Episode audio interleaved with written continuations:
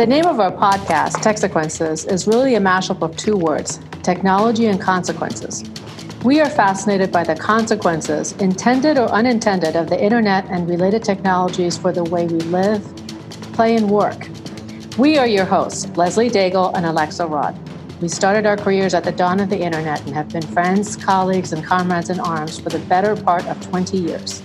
In this podcast, we examine the impact internet related technologies have made or may make in our lives. I'm Alexa Raad. And I'm Leslie Daigle.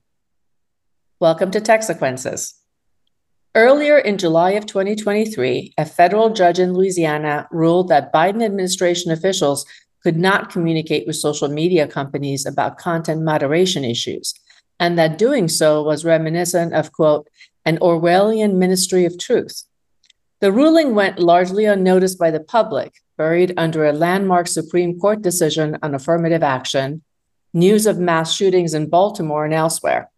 It was, however, celebrated by Republicans who see this as vindication of their claim that social media companies are silencing conservative voices. This claim was rooted in policies implemented by social media companies against misinformation and hate speech following the 2016 and 2020 presidential elections, as well as the COVID pandemic. As the policies were implemented, Republicans, especially those on the far right, claimed conservative voices were being unfairly targeted. Much of the content in question concerned election denialism, anti-vaccine falsehoods, and or conspiracy theories.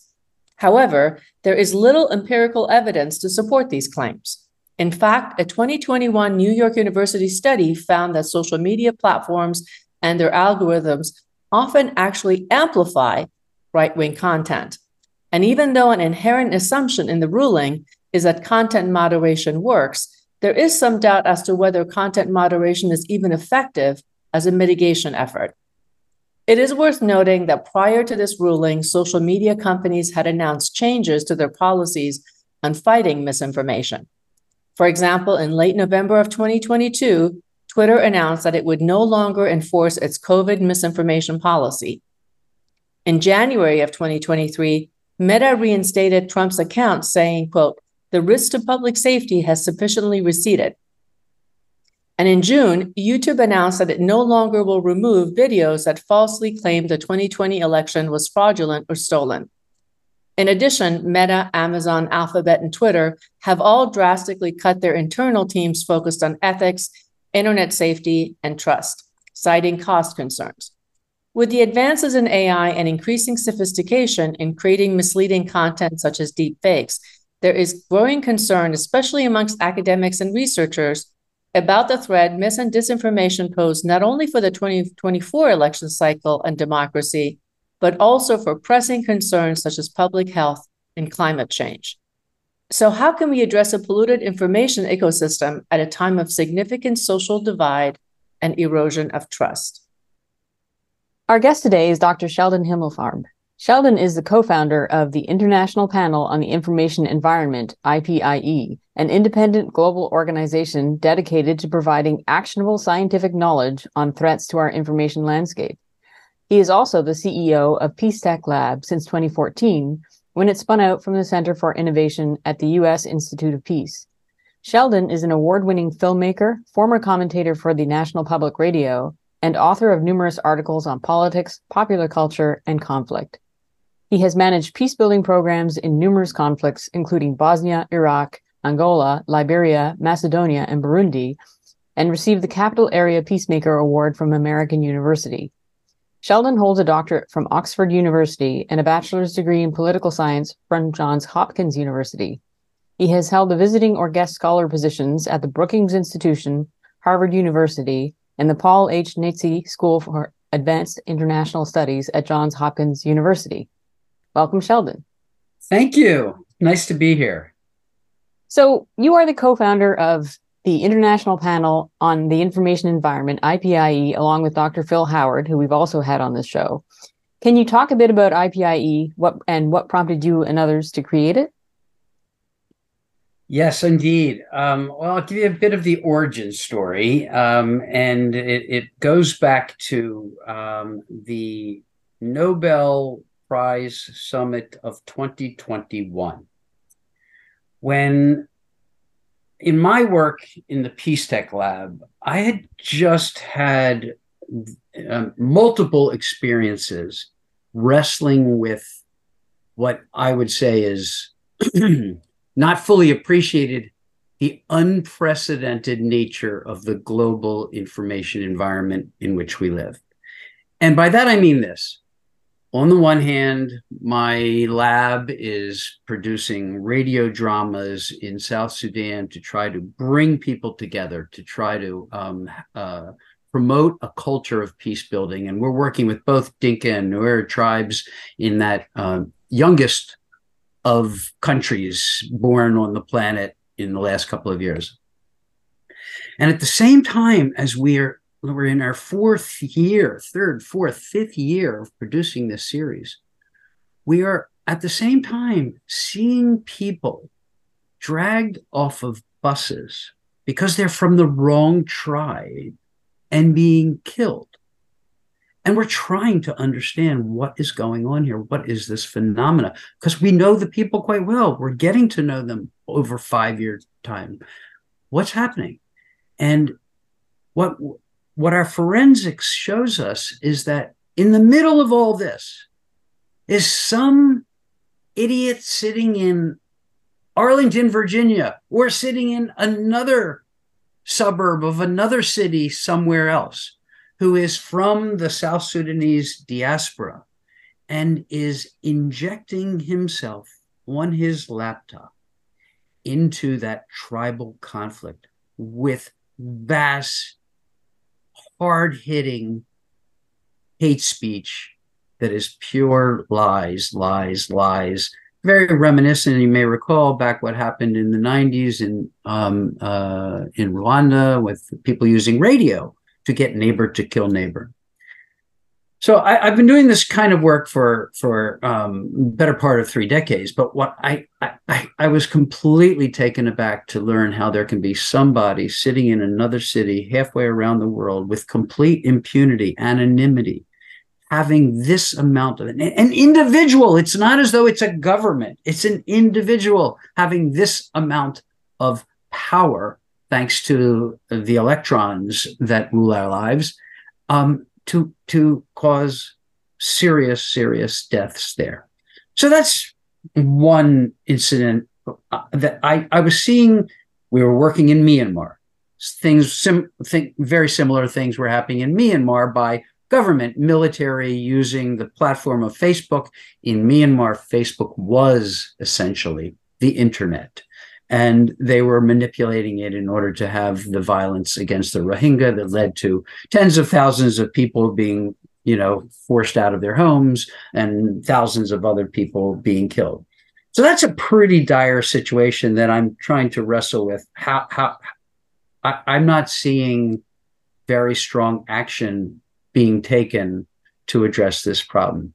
At the same time, at a more personal level, a very, very good friend of mine who is a really a legend in in um, industry, a legend in technology, had retired from his career. One day he wakes up and online there is a press report showing up on Bloomberg calling this individual a mole agent for the Chinese intelligence services, a sleeper agent working inside the United States government and has to be immediately fired. First, you have to understand this guy's retired. He's all he's doing is consulting, and he's consulted for probably three or four presidents of the United States on what he knows best. He's is technology. He been in technology for decades and decades in a leadership role, and he's giving everything back that he can give back as a public servant. To wake up and find your entire career being turned into a viral lie that goes immediately from the wire services then onto Twitter, where Twitter, of course, being this hotbed of anything anti Chinese you can think of gets tens of thousands, hundreds of thousands of people going. So, folks, what what what that this this this confluence of things happening here is one. This was complete utter fiction, and we went and did the forensics on it. You know how it happened? Somebody, an old enemy, somebody had a bone to pick. We were very lucky. We had we were able to have some very very strong people trace this thing and uh, in the cybersecurity world. And they found out somebody walks into a shop in London, puts down a couple of hundred bucks. That couple of hundred bucks gets sent to a shop in Pakistan. Shop in Pakistan has an army of people, trolls sitting there creating nonsense in English language posts that goes out first over the English language Pakistani um, wire services and just by the nature of the beast, the way we've built this architecture, you find yourself moving eventually, and I say eventually as though that's a long time, eventually means within hours, it goes from one new service to another new service to another new service and winds up on Bloomberg, where it suddenly got legitimacy. Now, don't get me wrong, we approached Bloomberg right away and they pulled it down, but the damage has been done. It's already a Twitter firestorm. It's already a man's entire career trashed in a nanosecond. And they um, just imagine waking up to that thinking this is the twilight of your life and you're you're you're just giving back and suddenly um a a you know lie after lie after lie is coming out of it. So seeing I, I was seeing this happening in my peace building world. I was seeing people getting killed. I was seeing individuals being targeted. And I was seeing, by the way, from all of the organizations, so the Peace Tech Lab's job was to work with local organizations in conflict countries.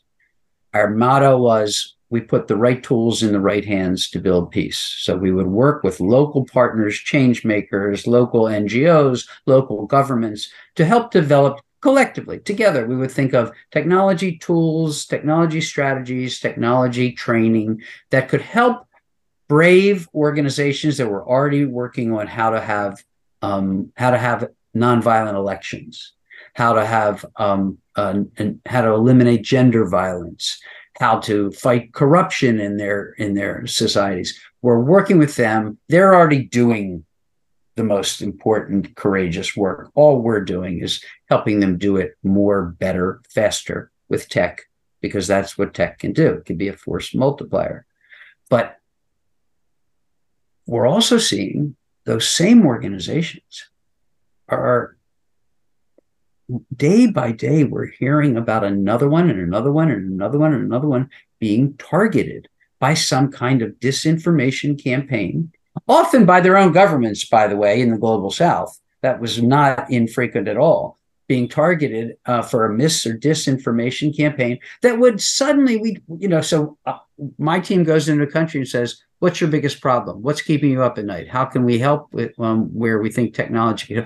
And the first things now, there's there used to be things like we want to be able to collect data. We want to be able to um, get the word out about a campaign we want to do. Now, the first thing is we want to know how to defend ourselves against disinformation, misinformation that is setting back our work of the last decade. It's setting us back years. So, seeing this in front of me at the time, I honestly was at my wits' end. You get to a point, as we all do in our in our lives, you gotta you gotta you got to shift gears.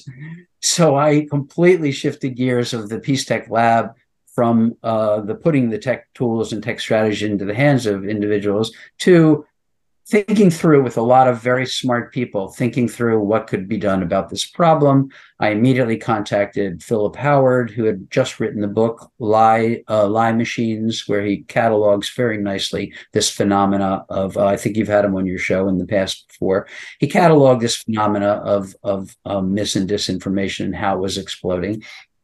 Um, and we hosted a panel at the uh, two year ago at that Nobel Prize Summit. So this is coming full circle, and I realize it's a long way to get here. Um, but a, we put on the table for a group of very, very distinguished people that included um, uh, the internet pioneer Vint Cerf. It included Tawakkol Karman, the Nobel Peace Prize winner, Katherine Maher. It included um, uh, who was the CEO of Wikipedia at the time. And we put this question on the table Is it possible, do you think, to approach the global information environment, which seems like it's heading over an abyss? It's promoting, it's undermining trust in science. We're watching the the COVID experience and vaccine misinformation, undermining trust in science. What are we going to do when that next pandemic hits? It's undermining trust in institutions. We all just saw the elections happening in the United States, not to mention the elections happening in Brazil, the elections happening in other places. Nobody's trusting their institutions of government. And finally, that point that brought me in here in such pain, in such a painful way, the hate speech that we see online, it's undermining trust in in each other. This problem is undermining trust in each other. It felt to me as though the problem was as big, as existential a threat to the future as what we were talking about with the climate. Can we take a similar approach? Can we create something called and IPCC, the International Intergovernmental Panel for the Information of uh, for Climate Change, can we do a version of that for the information environment? Let's discuss. And that started at the Nobel Prize Summit. And I'm, I'm very proud to say that because of the hard work of Phil Howard and several other, um, uh, Sebastian Valenzuela and Wendy Chun and many other research scientists, there are now 250 plus research scientists who have come into what we've created called the IPIE, the International Panel for the Information Environment. And really, we're running very hard at creating, with the help of, I should should should say, um, six to eight, but by the end of the summer, it should be nine really wonderful foundation sponsors, uh, foundation sponsors who have made it possible um, for us to stand up this organization. We'll be releasing its two new reports coming out in a few weeks, and to start um, producing the best science that we can to understand this problem um, better. So I'll just close off by saying, you know, at, back then when I first was alarmed by it, it seemed like the only solution that I was hearing a lot about was take down, make Facebook take things down faster, make Google take things down faster, redo Section 230.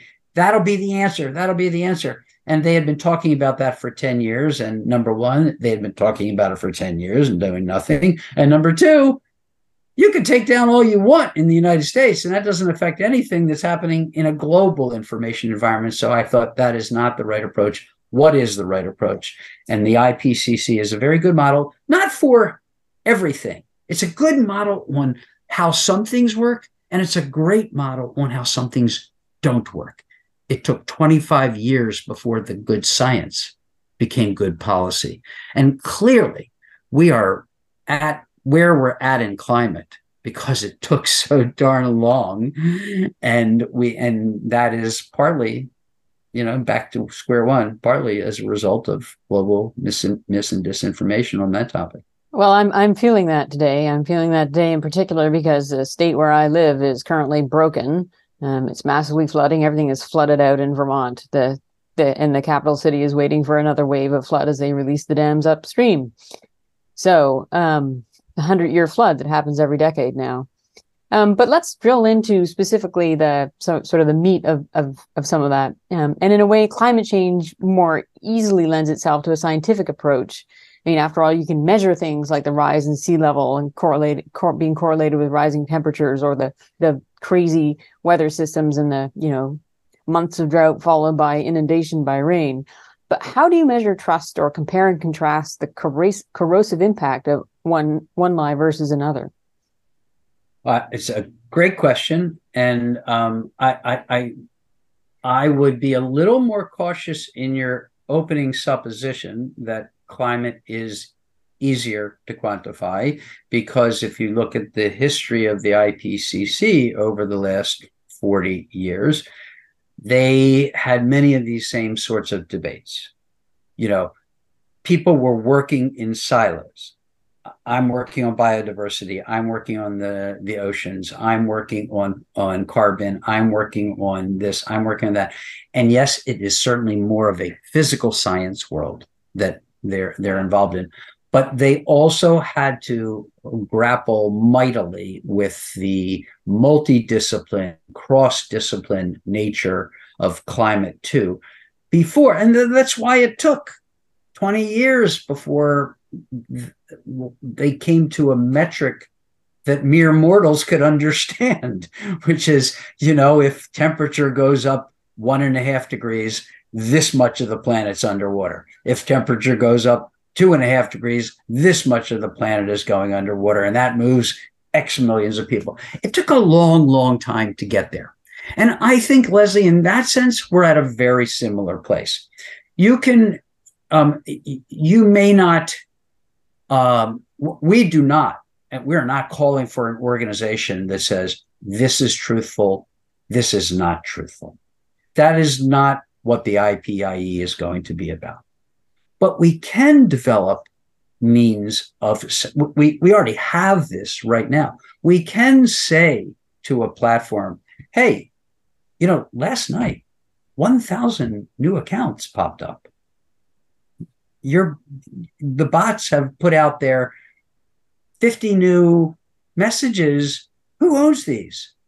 Just just be transparent about who owns them so that we can do the forensics and there's some sort of chain of ownership that we can uh, um, uh, understand. Is this someone who's creating trouble?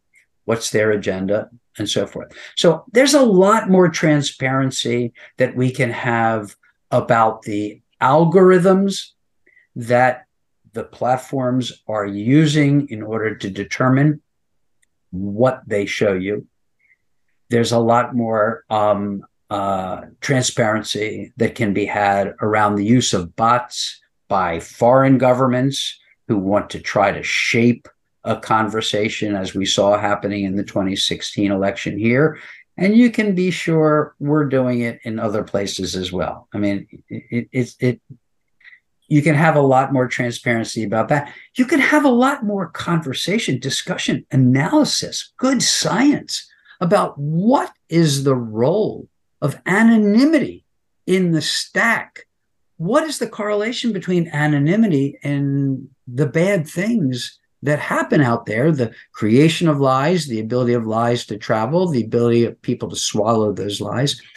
These are so. So I guess my my quick answer to you, Leslie, is we're at a similarly early stage in trying to do the amount of good science that has to be done before we can answer that very good question that you posed. And, and it is, it is, it frankly, it's a North Star question for me, a North Star question for me and for the group. Can we actually manage or, or explore, understand the information environment in in in a way that's comparable to the way the IPCC did the environment environment. And I'd be the first one to admit the jury is out on it, but I do know there's plenty of indicators. And I, I say this having sat now in numerous, numerous meetings with some of the best research scientists from around the world, and they are all confident that we can get to a much deeper understanding with um, uh, if we with the resources also with the access. I mean, one thing we all know is the last couple of years, talk to academics, the top academics in the world about the research they're doing in this area. And they will, to a person, I've never heard one of them say anything differently than across the last five years, our access as researchers has shrunk. Our access to the back end, to the data, to the algorithms that are being used to create the global information environment um, and I believe them. And I think that it, um, if there's one thing we're able to to possibly reverse, or is if you have a, an organization like ours with a critical mass of research scientists from around the world, global north, global south, highly diverse, working in multiple languages. It's going to make it harder for the companies to have the the kind of positioning they've had when all it is when the only thing they have to worry about is being called up in front of this regulator or that regulator who they are very very adept at running circles around i want to get back to the issue of transparency with some of these uh, platforms but first because IPIE is modeled after the Intergovernmental Panel on Climate Change, that was founded in 1988. And just listening to you, it sounds like they had to kind of find their way, um, first working in silos and then trying to find their way to be more of a multidisciplinary approach. Um, and you have gotten that down with IPIE. You've had over 250 different researchers, 55 countries what are the disciplines that are represented and and what are and why those disciplines well uh, let me emphasize really important point here I, am glad to see that you've you've noticed uh, alexa the the amount of um, diversity we've got because we really are walking the talk here but we have miles to go so um, now that we've got sort of our first 300 or so members um, we're, we're going to shift a little bit in the next in the next year or so um, to fill in gaps in disciplines. But already, as you say, we have computational scientists, data scientists, we have um, social scientists, media, we have um, neuroscientists, we have psychologists, we actually have people who have anthropology backgrounds, so it is very diverse, but we are always looking for. We're already starting. So one of the most uh, gratifying um, things of the last uh, couple of months. Since we announced the launch at the Nobel Prize Summit we are receiving inbound requests for will you take a look at this? Or will you take a look at that? And you know, of course one of the very very big topics is generative ai and what is the role of generative ai in mis and disinformation. And so we are really um, in the process of identifying and bringing into the ipie the very best um, the very best of the best in in in that those areas. So it's a process, Alexa. It's going to keep going where we build out the ranks. And it's exactly, by the way, what happened in the IPCC experience. The difference, the fundamental difference is their I, the I in IPCC is intergovernmental. The I in our international panel, it, it, the I is international. And it was very premeditated decision on our part, very careful decision on our part, after taking lots of advice from people in government. We spoke with folks at the UN. We spoke with um, spoke with folks in in the uh, USG. We spoke with folks in Finland's government, in Norway's government. We spoke with EU folks, and consistently, the answer was prove the concept prove the concept that you can approach the information environment in a way analogous to the environment environment before running at the inter- intergovernmental part of it because that will slow you down. We all know how slow it is to get a consensus out of uh, 200 countries in the United Nations. So this is a way. So so model ourselves after the IPCC in many respects in the way to be a global approach, to be a relentlessly neutral approach, to lead with the science, really lead with the best science possible, but also learn from the IPCC and what it got wrong. And one of the things it got wrong was the speed it took to turn good science into good policy.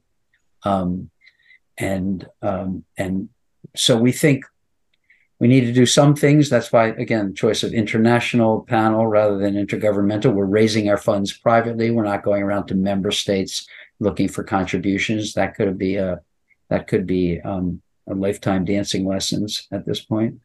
And and I imagine too that um I'm going back to the Alexa's opener and pointing out that at least in in the US it has been decided that the government itself shouldn't be messing with content. Another good reason to not start with the governments is that they may not actually be the actors with the most important levers to pull here.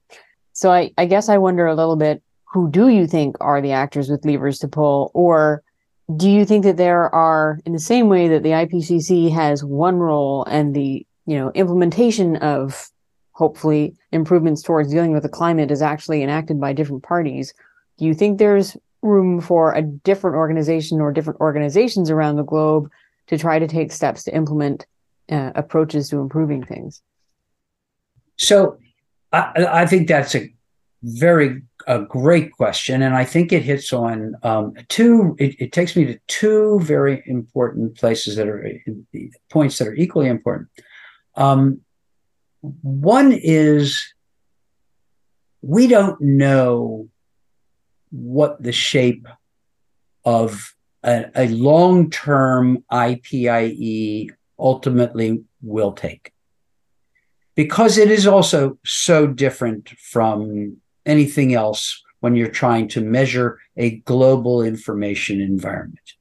And it could be a format that is similar to an IPCC in an organizational structure um, where they are now having all of the different actors at the table. I mean, you even see the fossil fuel industry plays a big role now inside of the IPCC. It's become a much more inclusive um, uh, over the years, over lots and lots of years. We're not, we're not at that point. We're starting somewhere earlier. And we don't know um, what organizational, um, what, what's going to be the smartest organizational structure to ensure that, again, good science becomes good policy. Is it going to be a separate organization that owns the distribution, that, that owns the advocacy? Is it going to be a separate organization? But Leslie, I think there's almost, I think you've really actually teed up an even more interesting question that's kind of a precursor question to that one, which is defining the problem. I honestly think there's a lot of work that has to be done to understand what problem we are trying to solve for. It's an I, I know in my heart of hearts, watching what all the things I told you about earlier in Myanmar, in South Sudan, in my in our own backyard, in, in January, all that, we are living in an information environment that is unprecedented in human history. And if we don't learn to manage that environment, um, we do it at our peril. We it really is becoming an existential problem. We must manage that that unprecedented quality that can make it impossible to solve the next pandemic or impossible to have a trust trust between nations when you have to solve the nuclear uh, have a discussion over using nuclear weapons or if you've got um you know it's there's just so many things where we've got to have trust built into the infrastructure of the future. And um, we, have got to wrestle that to the ground. So we have to define clearly the problem. This is not just about um, uh, truth um, but it is as much about trust. And that will have a lot to do with shaping those institutions that we're talking about in the future for um, uh, managing managing the problem. We'll never solve the problem. Well, I, I, am glad that you brought it back to trust and not truth, because um, as you were just outlining the, you know, what problem are we trying to solve? I kept thinking the goal cannot be simply to, as you said earlier, shut everything down or turn things off or become the ministry of truth, because then it's just a that's just a different way of weaponizing the information environment. Exactly. You know, on the other hand, there seems to be an inherent assumption, this court case and the cries of the Republicans that the conservative voices are being shut down. There seems to be an inherent assumption that content moderation is effective. That, you know, taking down posts, uh, as you said, mentioned before, is effective. But what have you found in terms of some of the researchers that you've talked to? Are, are we placing a great amount of, not to mention, you know, to be funny, trust in content moderation, disproportionate amount? And uh, if it's not working, why is it not working? Well, I think there's it's we're we're about to release two new reports in the next coming weeks. So I don't want to steal the thunder of the the teams that have been working on those, but I can I, I a little bit of a taste of those reports are about this specific issue. Said, that um, yes, indeed, the flavor of the last three years has been about content moderation. If only you had more more people to be reviewing content, taking it down faster, things would be a lot better but it's a, it's symptomatic of where we are in this space. We've done so little, and and we the IPIE has just completed looking at 5,000 peer-reviewed journals from around the world. So the top peer-reviewed journals that talk about countermeasures to mis and disinformation. And the conclusions are going to be very interesting, but but but but they they they talk about one, the lack of rigor in the science around making recommendations on countermeasures. So, yes, content moderation is always at the top of the list, as is media literacy, as is um, then you talk about there's many many strategies content labeling um, uh, corrective measures. There's a lot of strategies but there's very very little good solid peer reviewed analysis of these countermeasures. And what our initial finding is that, in fact, content labeling and corrective measures, there's more of a scientific consensus around their effectiveness than there is around some of these other measures. Bottom line, a lot more research is, is needed. Second of all, 90% or uh, the vast, vast majority of the research, of our understanding of what works or what doesn't work is on the basis of English language research um, done in Western cultures. Whereas huge amounts, the preponderance of mis and disinformation is happening in other languages and in other cultures. And we have very, very little insight into that.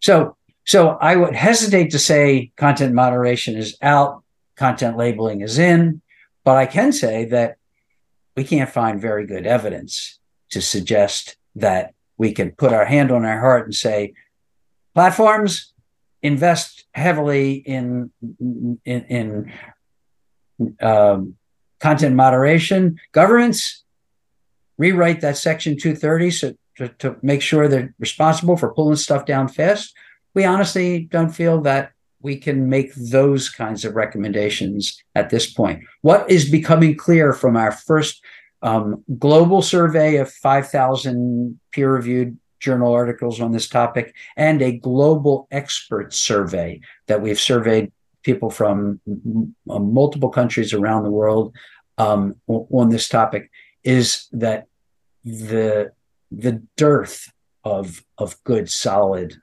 um, science is pretty obvious. And, you know, just an observation, but having watched this topic and particularly content moderation, and you mentioned this before, it may be that by the time content moderation teams kick in, the damage is already done.